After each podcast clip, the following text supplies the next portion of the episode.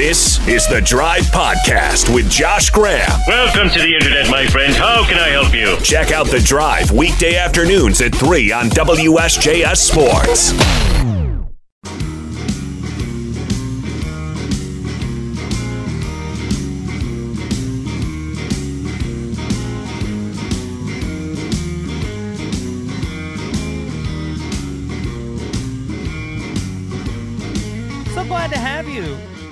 This Wednesday drive, WSJS News Talk Sports for the Triad, where the College Football Playoff Committee did the surprising thing by doing the right thing last night.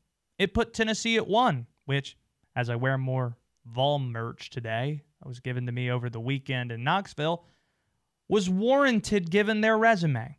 It was warranted given the fact that there really isn't a good reason not to rank them at number one. If you have a good reason, I'd love to hear it. I still haven't heard an argument against them being the number one team. So it was good that they put them there. But rather than simply placing Georgia at two in order to give us the one versus two matchup this weekend, they put Ohio State there, who's been more impressive, who's been more proven, in my opinion. But that wasn't the most surprising ranking we saw. No, no, no, no, no. A couple rankings down the line, they had Clemson ranked over TCU, Alabama, and Michigan at the number four spot. Nobody really saw that coming. And in doing so, the committee sent a message, a pretty loud message, in my opinion. They like Clemson. They think Clemson's a playoff team. And if Clemson wins out, they will without a doubt be in the four. Full stop. That's what we learned last night.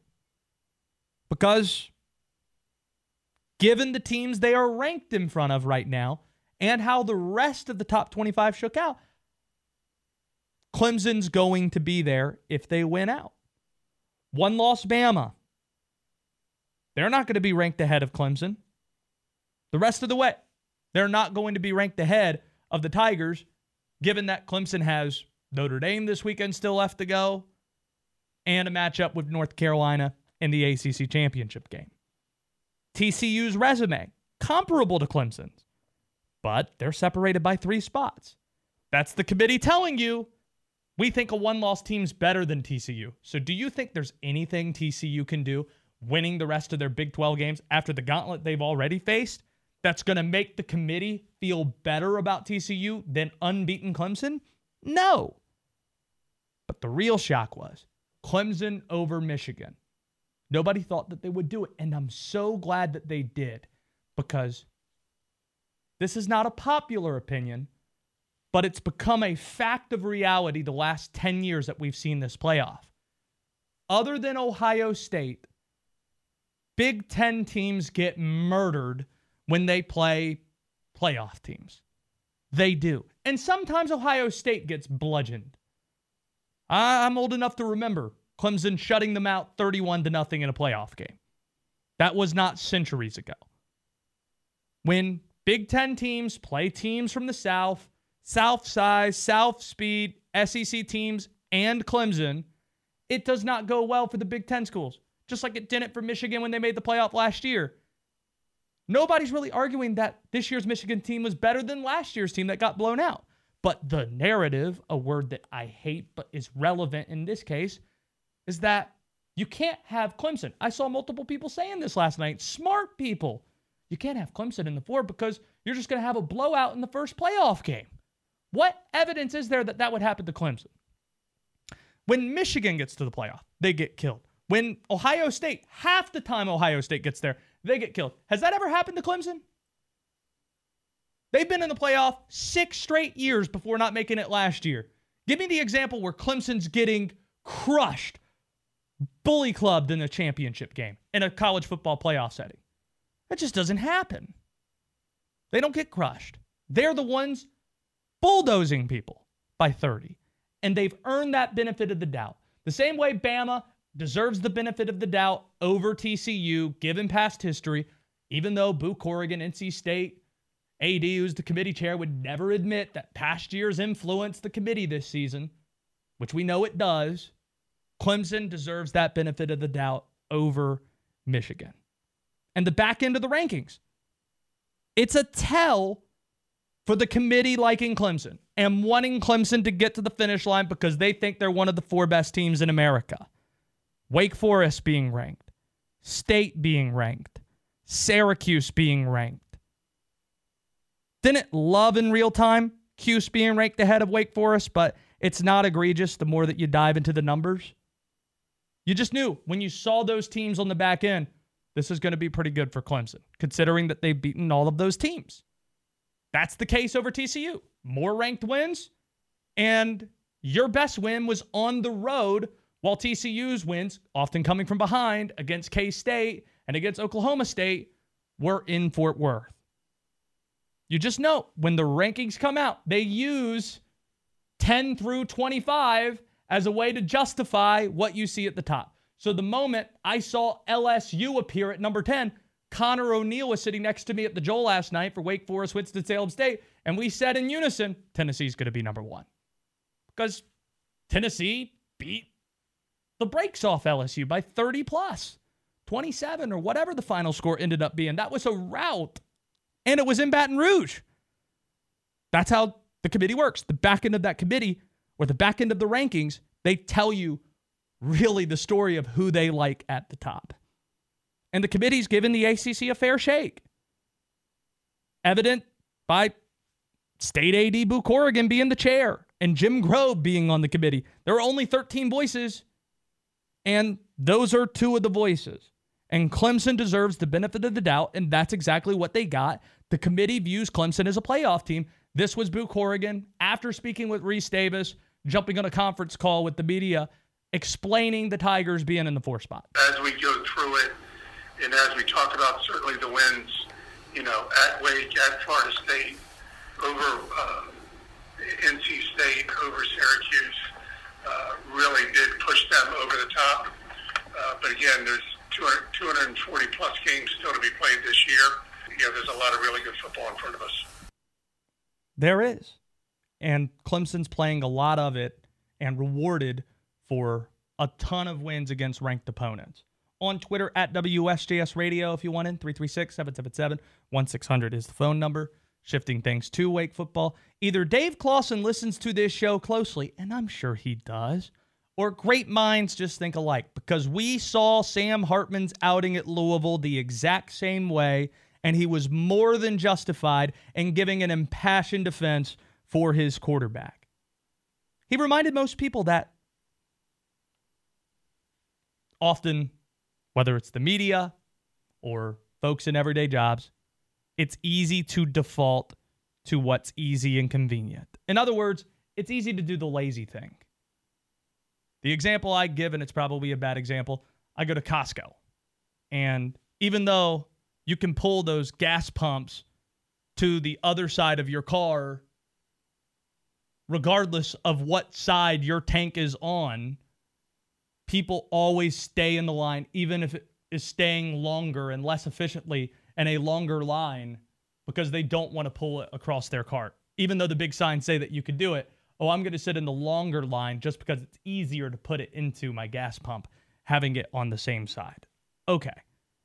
People generally are lazy. Media, no different. Sam Hartman's stats, they looked like another one of those meltdowns, a la the Mayo Bowl a couple of years ago, a la the Pittsburgh ACC championship game last year. So I guess it is another example of that. We thought Wake would win, they lose big. This is just a meltdown for Sam Hartman. Often the quarterback gets too much credit. Often the quarterback gets too much blame when you lose. This was an example of that. Sam Hartman didn't play a great game, but Sam Hartman was also let down by his teammates, as Clawson pointed out yesterday. And he's probably responsible for maybe one, one and a half of those turnovers. Uh, the first pick that he threw for a pick six was a perfectly thrown ball. He threw it exactly where he should, and the receiver on that route supposed to come back down the stem, and he didn't. And if the receiver comes back down the stem like he should, uh, like we do every time we, you know, we run that route, um, it's a first down and it's a catch. You know, the other pick hit the receiver right in the chest, and we dropped the football. Uh, two of the, uh, you know, the, the fumbles that there was a blindside uh, strip sack, you know, and he's about to throw the ball, And then, you know, on the one on fourth down, there was a, a blitzer that was right in his lap. Um, and it's a fourth down play. You're going to get the ball off, and he had a fraction of a second to throw it. Exactly. A.T. Perry ran, didn't finish running the route. And when the guy picked it off, he thought he was going to run out of bounds with his momentum. He didn't, so he stopped running. It ends up being a pick six. Blake Whiteheart stopped running on that play, too. Donovan Green was hit right in the chest with the ball. That's not on Sam Hartman. Protection breaking down, that's not all on Sam Hartman. Fourth down, you're having to force it, it gets picked off. That's not all on Sam. So he didn't play a great game, but he was also let down by his teammates. This was not a meltdown. Here's more from Clawson. You know, turnovers aren't just because of the quarterback. And, you know, we had protection issues, uh, we had route issues, we had a drop. Um, there's certainly, you know, one of them that I thought he could have prevented, and another one, you know, if he hangs in there a little bit longer, but, you know, you're, you're playing from behind and you're trying to get back in the game, and, and sometimes when you do that, you take chances. Um, but the narrative that it was another one of those moments for Sam, uh, if you watch the film, is not accurate at all. Good on Clawson backing his quarterback. It's spot on. It calls out lazy, which I'm in favor of. And if his quarterback doesn't speak, and we haven't heard from Sam in a week and a half, which is unusual, it's up to Clawson to make these points because they won't be made otherwise. Hey, Triad, this is Rich Eisen. Catch me this evening at 6 for The Rich Eisen Show. Now back to the drive with Josh Graham.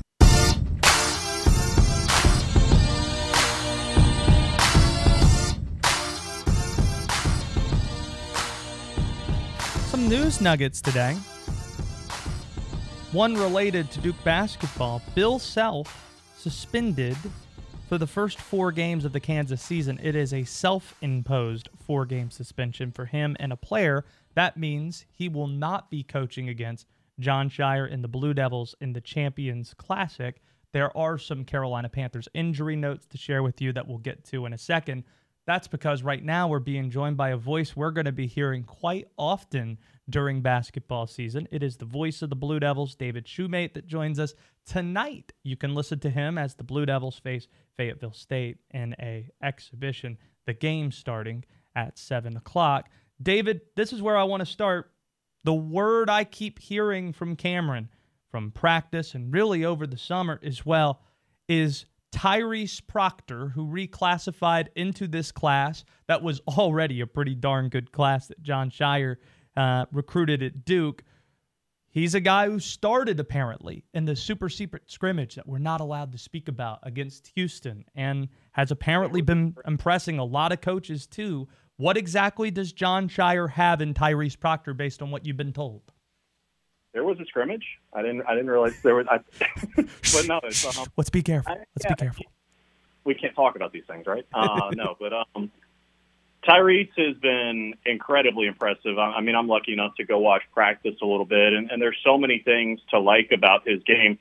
Obviously, he, he's young, but he, he's got a very mature demeanor. He's got a good sense about himself, but also what he needs to do with the team. But the thing that impresses me the most, um, just watching his game purely, he has an effortless release on his jump shot um, from three. Uh, you know, pure shooter. Kind of reminds me of like you know, I don't want to go straight comparisons here, but Cam Reddish, how it was just effortless the way he could shoot the basketball. And I think that's one of the things that gets you so excited um, to see what he can do as, as a pure scorer. And I was actually talking with Jon Scheyer about this a week or so ago about, you know, when you reclassify, you don't know how it's going to look and, and coming in. And obviously, you got here late in the summer and good as advertised was kind of the framing I put on it. And he said better than advertised. And, and watching him in practice, I think that's certainly um, a fair comparison. He is going to be a huge piece to the puzzle this year.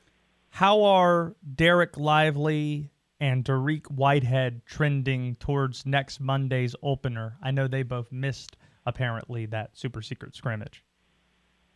Yeah, I mean, I don't know anything specific in terms of availability for that game. It, it certainly feels like Lively is a, a little bit ahead of Dariq at this point, just, you know, with, with the injury that he dealt with. I know coaches kind of described it as Lively as week to week, and, and Dariq, who was a few weeks out, that was kind of talking about it after countdown. But I, I think with, you know, obviously with Dariq dealing with foot and coming back from surgery and, and Lively with his injury, there's no reason to rush things. I mean, we live in the present, right, because of what's going on right now, and everything seems incredibly urgent. But I think what the coaching staff and, and the guys around the program are incredibly worried about is the long haul, right? So, you know, you want to take your time, you want to make sure it's done right because you don't want to have any setbacks as you're working your way through this. It's a long season, and Duke is certainly going to need them. So I don't think there's any rush, but um, I, I do think they're both getting closer. They've had chances to be back out there in practice. So I feel like it's not too far away, but I don't know anything specific for Monday yet. I'm with you that it's not time to panic or anything like that when you talk about an injury to Dariq and what he's been dealing with trying to get back onto the floor. But given how much hype surrounded him going into the season, it is appropriate, I feel, to, to I think maybe manage expectations a little bit, given what we've seen, particularly with freshmen who have dealt with injuries in preseason camp. It takes a little bit more time for them to start to hit their peak. AJ Griffin comes to mind last year. Walker Kessler at North Carolina. It took until late January or February for him to start figuring it out a couple of years ago. When you're missing camp, just how valuable is this time when you're talking about freshmen being integrated into the mix? Well, I mean, I think that's fair, and I think that's part of the process when you're working your way back. It's not just rehabbing from the injury; it's getting back into playing shape and, and getting some of those reps that you may have missed during camp, whether that's learning scheme or just getting familiar with the guys that are out on the floor. I think all of that kind of blends into it. A lot of people think, okay, the injury's good, you're ready to go. Well, no, you got to start getting your conditioning back to where it needs to be because that's all the stuff that goes into it when you don't want to have a setback or, or re-injury uh, type situation. So I think all that stuff is really important that goes into it. And I think one of the things that makes this not an incredibly urgent situation is because, look, Duke is obviously young. Seven of the 11 newcomers are freshmen, but there's some graduate transfers that are going to be big pieces. I'm sure we'll talk about them coming up. But Ryan Young, Jacob Grandison, you know, those are going to be important guys that can, you know, I don't want to say fill the gap. That's a bad way to put it, but you know what I mean. It's a deep team this year to where – you've got a chance for Dariq and Lively to heal the right way, so to speak, and make sure they're in good playing shape and ready to come out and contribute when you do bring them back uh, here early in the season. David Shumate's with us here, voice of the Blue Devils. Listen tonight as Duke has its exhibition ahead of the start of the season next Monday night at Cameron Indoor Stadium. Uh, follow him on Twitter at Duke PBP. I actually want to shift things to football for a second because I saw a stat earlier today that spoke to the radical differences we've seen, not just on defense, and Mike Elko, his strong suit is defense, got to know him when he was in Winston-Salem with Wake Forest on Dave Clawson's staff, of course, but offensively too. So both sides of the ball have seen radical improvements. What side's improvement has surprised you most following it closely? I, think you have to go, and this isn't just because it's where the head coach's eye lays.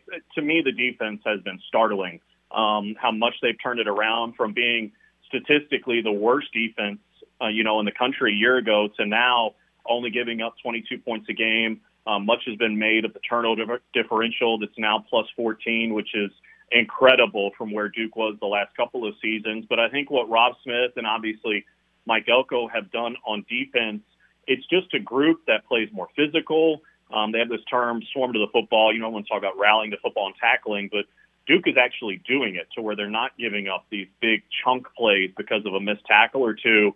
And, and to me, the, the incredible piece is, yes, there are some transfers. You know, uh, Datrone Speedy Young comes over from Iowa State in the secondary. Darius Joiner has been a big piece coming over uh, from Western Illinois at the FCS ranks. But a lot of these guys are the same guys that were here a year ago, talking about DeWayne Carter along the defensive line or Ashaka Heyward at linebacker and the way that they've improved their bodies in the off season with the strength and conditioning staff, but the mentality and changing the culture and, and leading this turnaround. It's not just a wholesale new group of guys. It's some of the guys that were part of the group that struggled a year ago and, and went through the growing pains of that process. It has been remarkable to see that turnaround on defense, the way they've limited the run game, and obviously forcing all those turnovers they did at Miami. David, good luck with the crossover that has arrived for you football on Friday night, and you got basketball tonight and basketball next week. I don't want to remind you how busy things are about to get. So have a great call tonight, and thank you so much for squeezing in the time for the triad. No, I appreciate it. I don't think anyone's going to feel sorry for me going to Boston, going to Indianapolis, going to Portland. So it's not all that bad. There's a lot of work. But Hey, fun yeah, I'll save a plate of food for you the next time you're back here in uh, uh, near Trade Street or in downtown Winston. Okay. Sounds good. Appreciate it, man. There it is. Thanks, man. And now, the moment you've all been waiting for. You're on the drive with Josh Graham.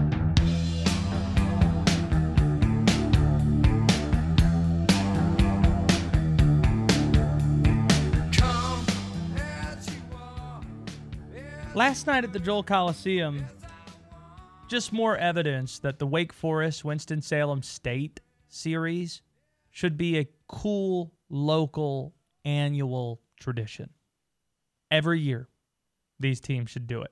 Sometimes you don't know when something is a tradition when it's being started, but there are other cases where you see something happen and you know oh, just keep doing that and never stop. I thought about that when I saw for the first time on television what they do at the end of the first quarter at Iowa. They just erected a new children's hospital that overlooks the stadium. And at the end of the first quarter, one game, they just decided they put all the kids in the hospital on the top floor looking down. And on the scoreboard, they said, Hey, everybody, let's wave at the kids at the children's hospital. And everyone on the sideline and all the coaches start waving. A perfect thing. And they do it at the end of the first quarter of every game. One of the coolest things in college football. As soon as they did it for the first time, everybody knew, yeah, let's just keep doing that until the end of time. Wake Winston-Salem State playing in an exhibition should become that type of tradition. The relationship is mutually beneficial. For Wake Forest, it better connects you to the community that you're in. Wake Forest University and Winston-Salem State share a college town. And it's no secret that Wake Forest, many of its alumni don't stay in the Piedmont Triad. Versus Winston-Salem State, a lot of its alumni stay local to the Carolinas and to the Piedmont. So for Wake, it better connects you to your community. And for Winston-Salem State, obviously, it's great exposure when you get the chance to play an ACC program. There isn't a history, really, of these two playing regularly, unless you go way back in the day to Earl the Pearl Monroe. By the way, this year is the 55 year anniversary of that legendary 67 team that the Pearl was on. If you go way back then, where Earl the Pearl was competing with guys like Billy Packer, sure, there's some history, but not even Cleo Hill's dad, Cleo Hill Jr.'s dad, another great at Winston-Salem State, had the experience of playing against the Demon Deacons. There wasn't a lot of this. Before they played last year, this being the second consecutive year that they've played, it's been over a decade since the two went head to head, and it just didn't make sense. If you're going to play an exhibition, why not play it against Winston-Salem State and make it a game that fans will want to go to and that the players will appreciate too? Because again, you share a college town. I'm sure many of these basketball players have run into each other and spend time together on a regular basis. So, rekindling that makes a lot of sense. And here's Cleo Hill Jr. giving his thoughts on the significance of these teams playing each other and also extending an offer Steve Forbes' way. For the two schools to come together uh, in Winston-Salem, it shows a lot of growth um, uh, in both programs and a, a lot of growth in the city of Winston-Salem. So we would we would like to extend the invitation, have the Deacons come over to come over to games next year. That that would be like a a fitting fitting thing for us to do for the third year. Um, but I, I think it's great, and, and Steve is a great guy. Um, he always uh, talks very, very highly of, of our program, and, and, we feel the same way about him. So come on over to the Gaines Center next year for the third meeting. Cleo made it clear that they had not figured out whether or not they were going to do it for a third straight season yet at the start of the press conference. He said that at the end. And the first place my head went was could the Gaines Center facilitate this? I don't know how many fans the Gaines Center can hold, but quick Google search says 3,200. You're going to need more than that, I think, to get an ACC team to come in. Not saying it can't be done. By the way, shout out to our friends at Heritage Hardwood Floors who actually do the floors at the Gaines Center at Winston-Salem State. We're going to be playing Grahammar School with BDaht a little bit later on. They've been sponsoring that segment here of late. The Gaines Center hosting Wake Forest. Is that something that could happen? Well, I brought it up to Steve Forbes in addition to just talking about the series in general, the plausibility of it being an annual thing, and he seemed game for the latter, not so much for the former. I think it's great. I, I think it's great for the for our city. It's great for uh, both both schools. Good for the guys. You know, you got a lot of kids from North Carolina playing in the game. Um, it actually means something. A lot of times these games don't. You know, you're playing somebody that you never heard of. Um, it just makes it easy on me for scheduling because I just have I can just tell everybody no. I personally like having the scrimmage and then playing this game, so I don't really see it changing. Uh, as far as us going over there, well, maybe maybe after uh, get another coach here, I don't know. Maybe we can figure that out, but that's not gonna be on my deal. He knows what's up. Going to Gaines Center. Last year, Winston-Salem State had not played a game in a year and a half. Remember, the CIAA did not have a season during COVID. So Wake throttled Winston-Salem State by about 30. Last night, pretty competitive game. Multiple times, Winston-Salem State cut a 19 point lead down to nine. Never got closer than that, but had Steve Forbes calling timeouts in the final five minutes of this game. Made it really competitive.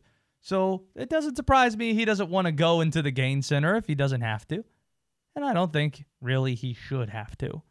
It still benefits Winston-Salem State and Wake Forest getting out of this series exactly what they want if every year they're able to play at the Joel Coliseum and facilitate more than 3,200 people. I think they announced last night 3,700, if memory serves.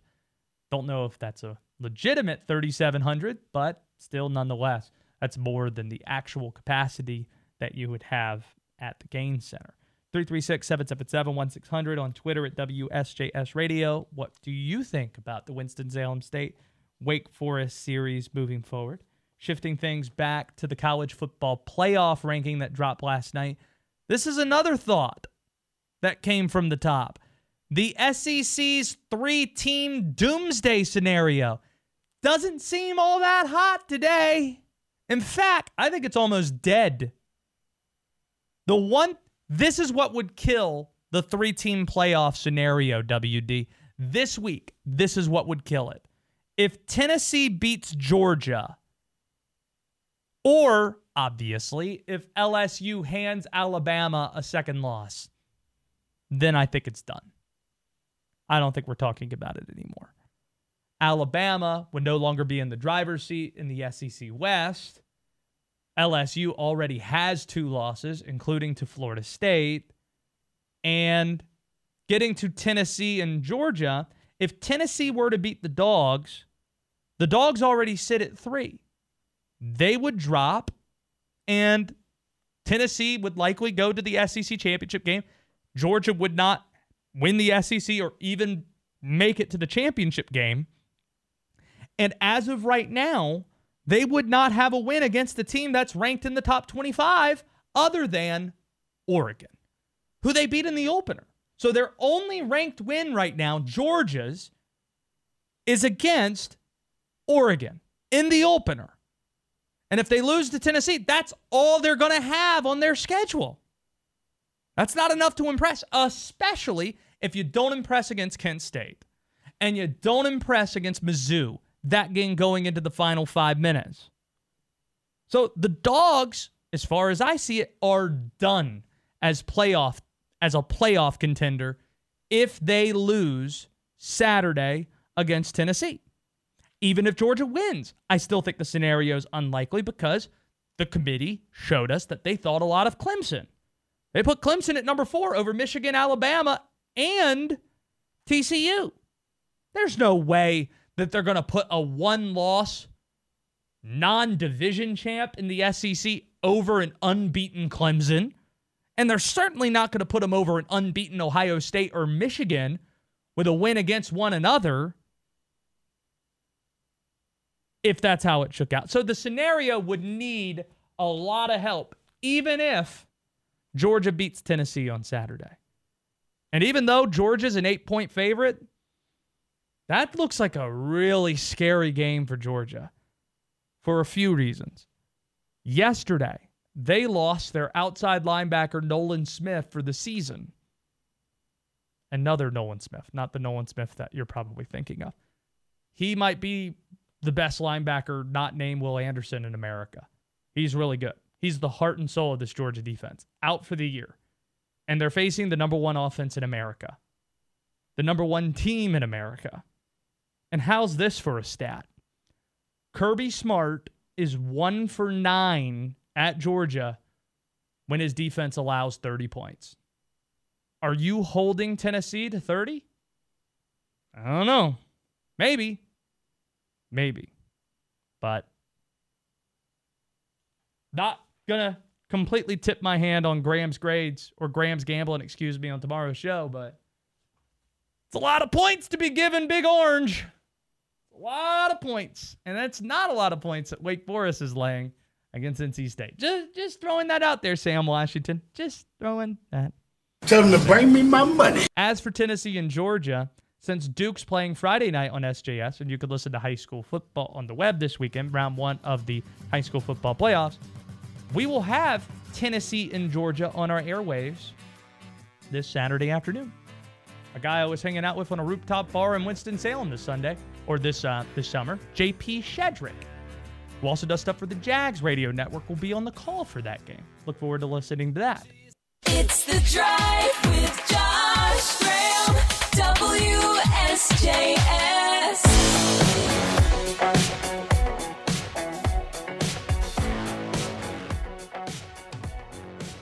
Already given away two pairs of tickets to see Wake Forest play next Monday night. Their opener is against the Fairfield Stags. One more pair to give away. Call in now to win, and I'll ask you a trivia question that might be the laziest one of the bunch. I'm not proud of this one. It's super easy 336 777 1600. But before we give you a shot at being a winner, let's talk about the team that won at the Joel Coliseum last night. Ty Appleby and Wake Forest basketball edging Winston-Salem State. Final score was about 82 to 69. Don't know why I said about. That's actually pretty precise.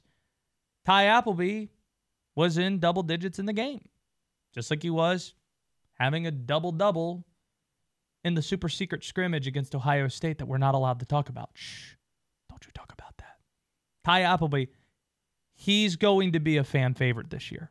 The same way that Alondes Williams was a fan favorite, Ty Appleby is going to be that this year. And it seems clear to me. He's a proven ball handler. He's an experienced player. I believe this is his third stop of his collegiate career, spending the last two years at the University of Florida. He is a proven scorer, assist man, points man. But he was super excited about another stat that he had last night after the game and the post game press conference. He was sitting next to Andrew Carr, another transfer, pointing and giggling at the box score. So I had to ask what exactly he was laughing and giggling at. This is how that sounded.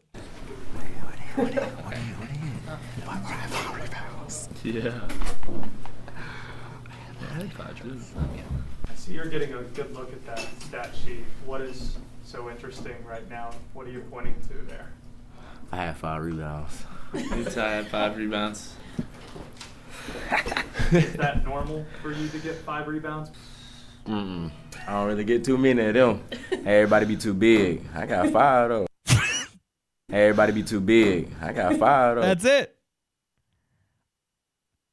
By the end of the week, I expect a remix of this rather than I've got five on them. I want to hear Hey everybody be too big. I got five though. I got five, though. By Ty Appleby.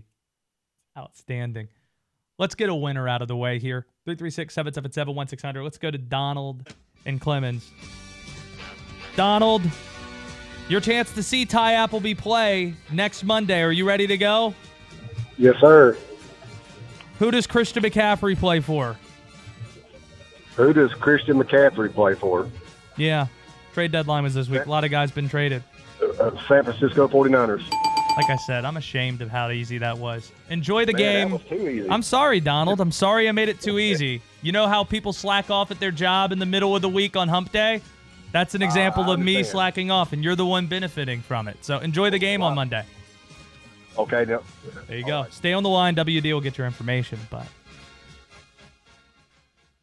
we have three pairs of tickets, not five. But if we had five, this might be what I'm saying. I got five though. That's what I would be saying if I had five pairs of tickets to go see Wake basketball play. Maybe if you combine the tickets that I have and that Jeffrey Griffin has, that might be part of the sales pitch.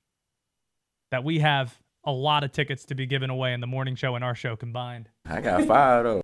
But the sales pitch to go to the Joel is you get to hear the sweet, syrupy vibe uh, uh, pipes of one Jeffrey Griffin that you also get to listen to in the morning here on Triad today. Congratulations to Donald winning those tickets. But Ty Appleby was also a delight at ACC tip off, too. BDaht's going to be with us. We'll play Grahammar School in about an hour. But this was an exchange we had back in Charlotte.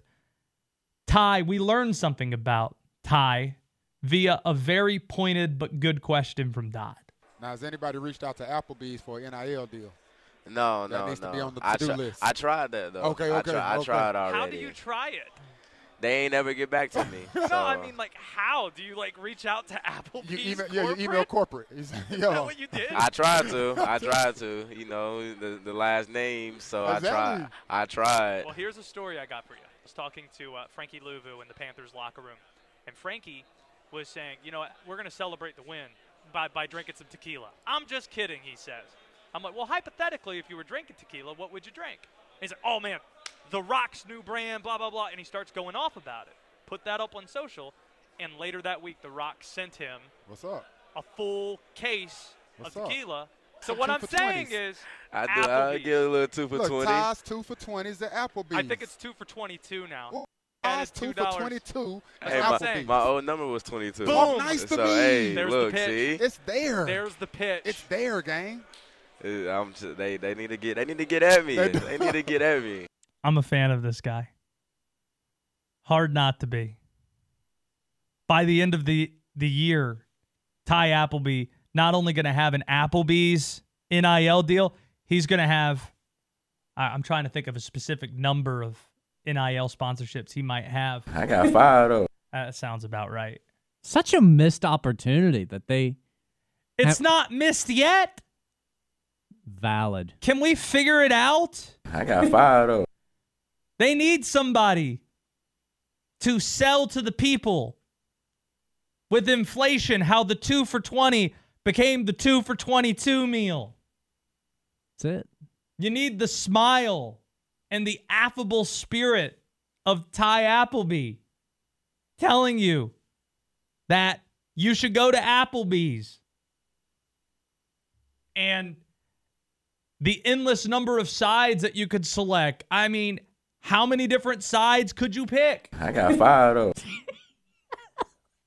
Come on, make it right.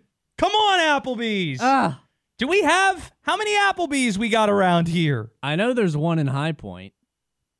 I know that. I'm pretty sure. there's one off Hanes Mall Boulevard. gotta be, gotta be. This show has a lot of reach here. Oh yeah. Somebody listening to my voice right now Call works 'em. at an Applebee's, owns an Applebee's. You know we can figure this out. There are multiple Applebee's in Greensboro. Absolutely. There's one off Patterson and Winston-Salem, according to my Maps app. And there's one off Hanes Mall Boulevard on Griffith Road and in High Point. We need to get our guy Ty Appleby an Applebee's sponsorship and about four more NIL deals after that, which amount to. I got five though. We just want them to eat good in the neighborhood. That's it. Then after the game, we had a chance to catch up with Ty one on one. His first game at the Joel Coliseum, and this is how that sounded. Here with Ty Appleby. First time playing inside the Joel Coliseum. You mentioned it's part of a new journey. What kind of energy, what type of vibes were there? Um, you know, I liked it. I liked, you know, the, the fans came out, you know, they came to support and everything like that. Um, I think, you know, I think we we, we had a a, a, a, a slight game today. You know, I didn't think we did, you know, too well. You know, we let them get too many points, let them um, get, you know, just easy possessions on offense. Um, they were they played great today. Honestly, I think they, you know, they had more energy than us in the, in the second half and everything. That's why you know they outscored us in the second half. Um, so I think we just need to be better on the defensive end. What do you think you've learned playing two different opponents now the last couple weeks? Um, that you know we can score the ball. That's one thing I know that we can do. You know, from point guards to the fives. You know, everybody can score the ball. Just create for others. Um, I think we just need to improve uh, a little bit on our defensive area. You know, guarding the ball one on one, and you know just helping each other out, having each other's backs. How much fun was it looking at a box score and seeing that you had five rebounds tonight? Oh, I, I don't think I. I think the most I had in the game was 11. 11. But the five to start, you know, to start the season off, I think that I think that was great. A great way to start the season off. What ways do you and Daivien Williamson offset each other and complement each other well? Um, I would say, you know, once D Will, you know, starts to get hot, you know, I can feed him and everything like that, get him open shots. And then when they try to focus on D Will, that's when, you know, I can make plays, you know, score the ball, get other people open and everything. So I think we just just two peas in a pod complement each other. Last thing for you. Are you the one with the best sense of humor in the locker room? Yes. Everybody loves me. Uh, everybody loves me. I'm the funniest. I make everybody smile. And I'm always happy. So I think that's three great traits. But where does that come from? Um, I think I don't know. You know, I just wake up in the morning. You know, I feel good. Thank God. You know, for waking me up every uh, every morning. And then you know, you just gotta smile. Be happy about your day. Enjoy your Chick Fil A. Oh yeah, thank you. He was just staring at me with a box of Chick fil A in his hands, being nice and lovable and affable, but clearly just wanted to eat his chicken sandwich. So thank you, Ty, for putting up with us for a little bit. I forget how many rebounds did he have last night? Ah, my memory's bad. I got five though. Oh, that sounds right. Just saying, that sounds like somebody could be a Chick fil A rep too. Just, throwing that out there. Getting there. Want him to have five. One, two, three, four. Feel. I got five though. Mike writes in, how about a take five oil change for Ty? I got five though. A take five oil change dough. I got five though.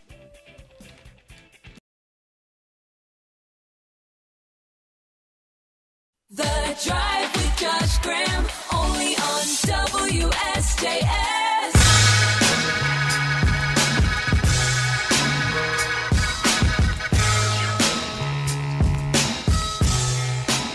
The six man of Tar Heel basketball is BDaht, and he's joining us now.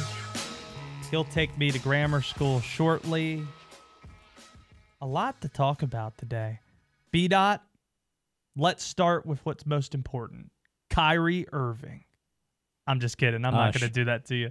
I'm not going to do that to you. We're not. We're not. Thank you. Let's talk about Kyrie and Kanye. That's what we're going to do. No, instead, I'm going to ask you this might actually be a difficult question. What are you more excited about right now in the month of November? Carolina basketball or Carolina football? Carolina basketball, no doubt about it. Been waiting a long time, man. You know, I still have the smell of New Orleans on my on some of my clothing. I still have the taste of defeat in my mouth paws. And I'm just ready to just get the boys back on track. It, feels so good to see that number one right beside in Carolina. Like it just it just feels like that's what it's always should have been. And we're ready for this Monday. Kick this thing off November 7th. Uh, Yeah, man. Football, we- we're very excited. Football is a great thing. Drake Maye, you know, the, the conversations about him, the, the Tar Heels football team moving up in the post. I'm down here in Charlotte, and how about Josh Graham? I found out that there's a 12th man here. Did you know that? There's a 12th man in Charlotte. He has his own bar. He went to Carolina, won two Super Bowls with the Steelers, and he's here in Charlotte. So football, Carolina football is really, really on a high right now. But personally, the sixth man of Carolina basketball, I'm ready for basketball, baby.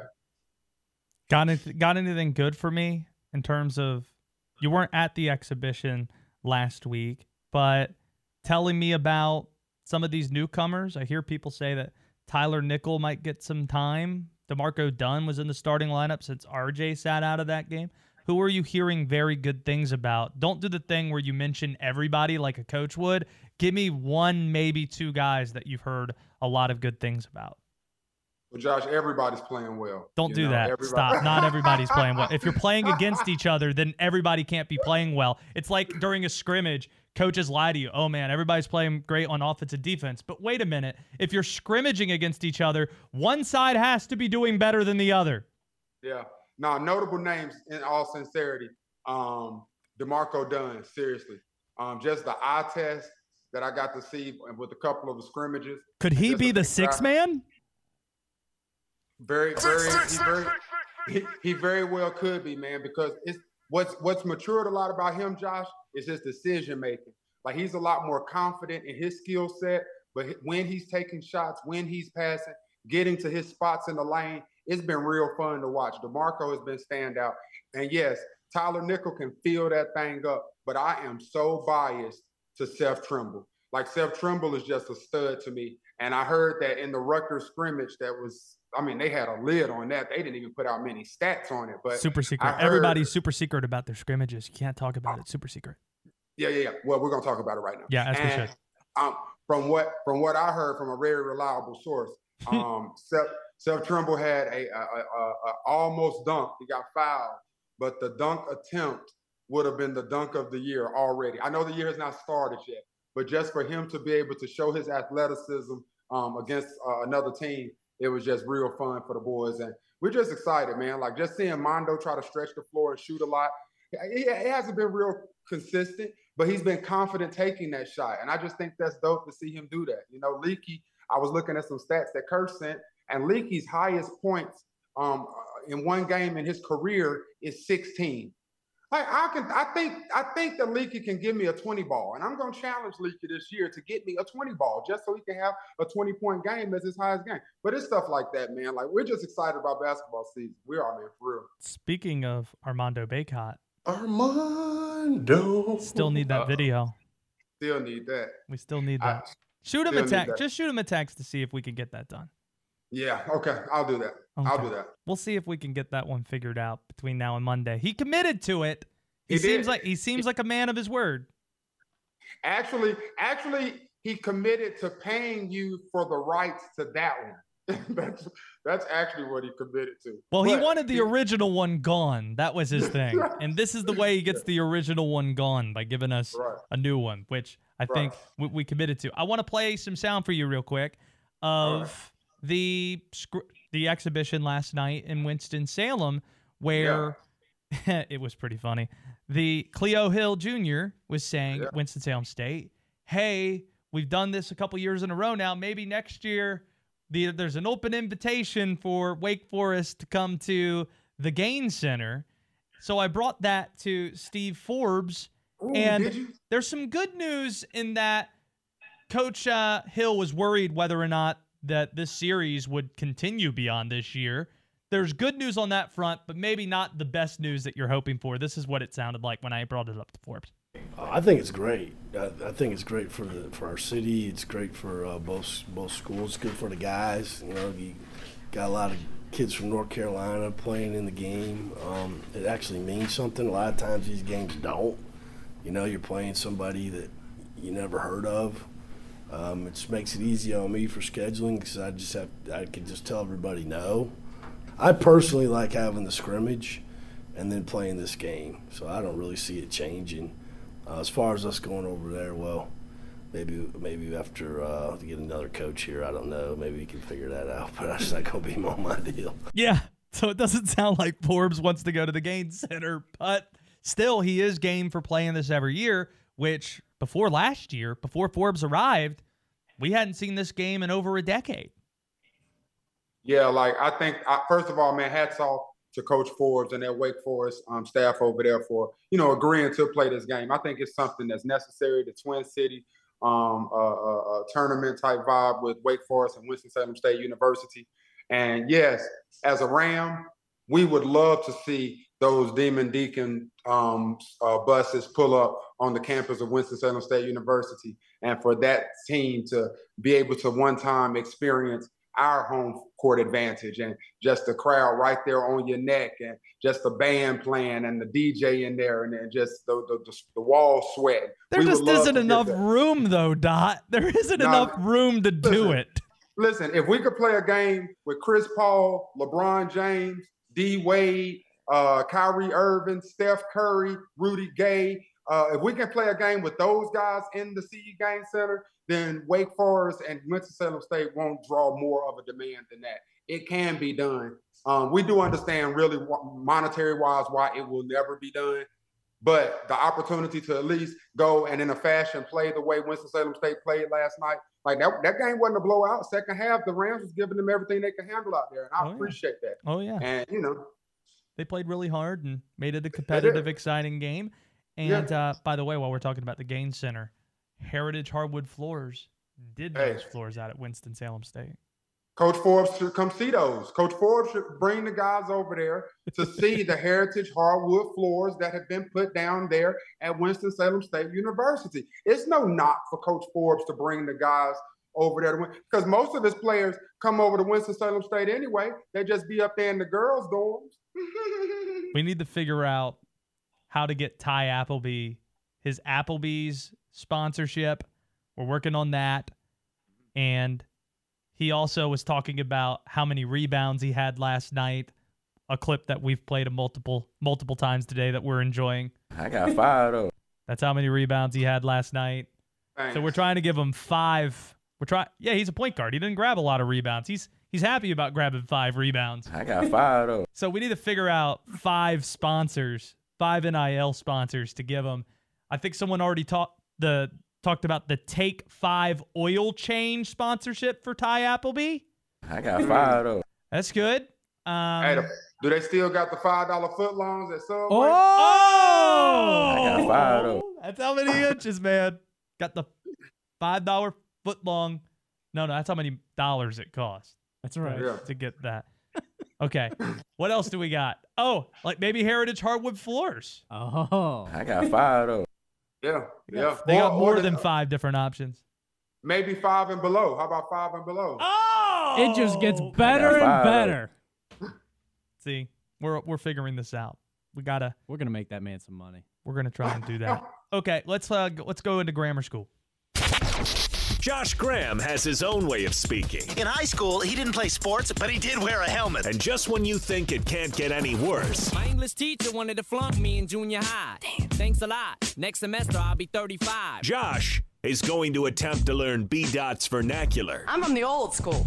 I got a street knowledge. You know what I mean? You know what I'm saying? It's time for B Dot's Grahammar School. Okay, What's Doc. happening? Oh, are you gonna do it, Josh? You didn't no, think I no. could do it because I'm not there live? No, no, you can do it. Oh, well, welcome to another episode of Grahammar School. And this is this one brought to you by uh, Heritage Hardwood Floors, Josh Graham? It is now. Woohoo! Heritage Hardwood Floors. And let me tell you something, folks. Not only did they just put one down at Winston-Salem State University. Yes, I put two T's in university. But they also, they also, yes, can put hardwood floors down in your home, at your office. If you want to pimp your ride and put hardwoods in the floor, they might be able to do that as well. That'd be I love that. I love that show. I miss that. Yeah, show. see? Heritage Hardwood Floors. Appreciate the sponsorship. if this is your first time listening to Grahammar School, it's very simple.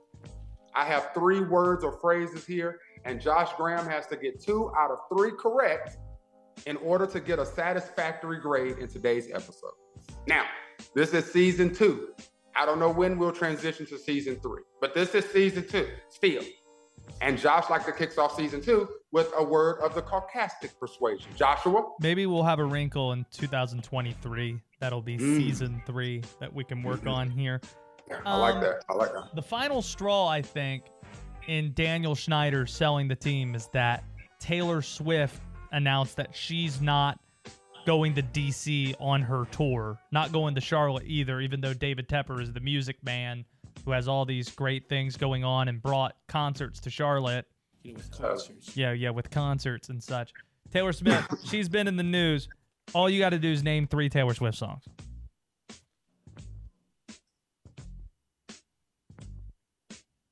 Um, I'm still mad, by the way. By the way, that she didn't get the Super Bowl halftime show. Rihanna better. dropped new music last week, and I haven't heard a peep anyone talking about how good that music is. Sorry. Yeah.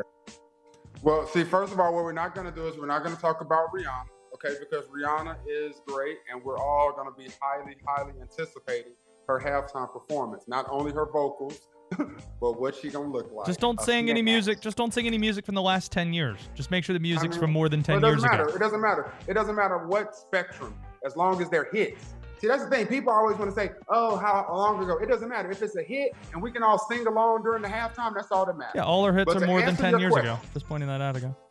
To answer your question, Josh Graham, of three Taylor Swift songs, He's googled it. have I Googled anything? I don't even have anything Googleable. He's got nothing. Okay. I'm I'm vouching And for that him. is my answer. I've got nothing. Okay. You can't can't name, name one. one Taylor you can't Swift name song, one. I can't name one Taylor Swift song, bro. Like there isn't any. Taylor Twenty-two. Love story. Josh, you're a fan. That's not fair. These You're these are Swift going fan. back to hits. These are monster hits. I knew you were trouble when you walked in. But the thing is, if I heard them, I would probably sing them. That's what makes it a hit. That doesn't mean I dedicated the song title to memory, Joshua Graham. I would have even counted "Famous" by Kanye. I couldn't have given you that. That's something else. Like I'm just not good with names of songs. Like I know tons of songs, but if you just ask me the name of it, I can't tell you the name. Same way, Dot. Same way. WD. What is that? You don't Who want knows the name? You don't want WD as an ally on this. But I know Yes, when I I, hear it. He's got to watch. exactly. I could sing. I could sing a song from beginning to end and couldn't tell you the name of it. He's I watching- know 32 DMX songs, but can't tell you the names of them. What? What? That was my DMX impression. Uh, WD's got to watch Top Gun later tonight. That's going to be good. Uh, oh, okay. Top Gun. So give me give me the first of three Grahammar School words. All right. Well, today we're doing a medley, Josh Graham, of your favorites Oh, great. acronyms. Up first, I learned this one today. GDWM. I can't say the first two on radio, can I? Yes, you can. None of these are curse words. None of these are curse words. 336 777 1600. Did you did you get a chance to use GTGTAS last week? I did not. Okay. So GDWM. I hear that right? Yes. Yes. GDWM. Okay. Mm-hmm. I'm waiting one of these times for you to say G D T A T H. One of these days. I might give you that one uh, next week. I think, I think people can figure out what that one is from the six Yeah. mandatory basketball. G D W M. Since it doesn't look like anybody's calling to give you a hint, and I know these are just random letters, I will give you a hint. Thank you. Um, this is you see this acronym a lot on like Instagram when people have um, reels where you can do something together. Get down with me. Is that your final answer? That is. That is incorrect. No. Get dressed with me. Oh, I, I would have guessed get drunk with me. Ooh, that would have been a good one too. Oh. Get Yeah, dressed with me. Yeah, you can. If you go right now and you put GDWM that hashtag in, you can see a lot of tutorials where it's usually a lot of females are showing you their outfits and how you how they went shopping and how they put ensembles together. I was so close. Okay, give me the next one with a little bit of context too. Okay. Um, this one is not an acronym, so there'll be no context. Fair. Menti B. Menti M E N T Y hyphen the letter B. Menti B. What is a Menti B? WD, did you help him on this one? I didn't help him with any of these. Three three six seven seven seven one two. Is it a Menty B or somebody Yes. is Menty B? No, a menty B. A definitely a menty B. Menty B, and it's just the letter B. Yep. Minty B.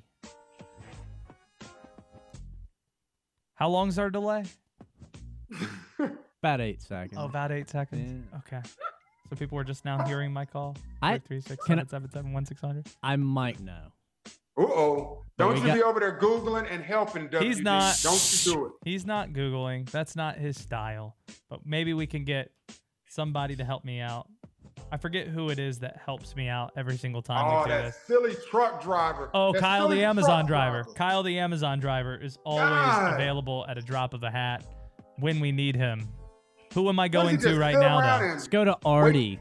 He thinks he knows. Artie's here to help me. Hey, Artie, what's a mini B? I believe it's a mental breakdown. Okay, thank you. A mental breakdown. That makes sense. A mental breakdown, W WD. That's what I'm going with. BDaht. Is that your final answer? Yeah. I'll have a mental I'll have a menty B if this isn't the right answer. That is correct. A Menty B is a. Hey, thanks, Artie. It's great. Okay. One wrong, one right. What's the last one? Acronym right here for you to finish it off, Josh Graham. G O M A D. D as in dog?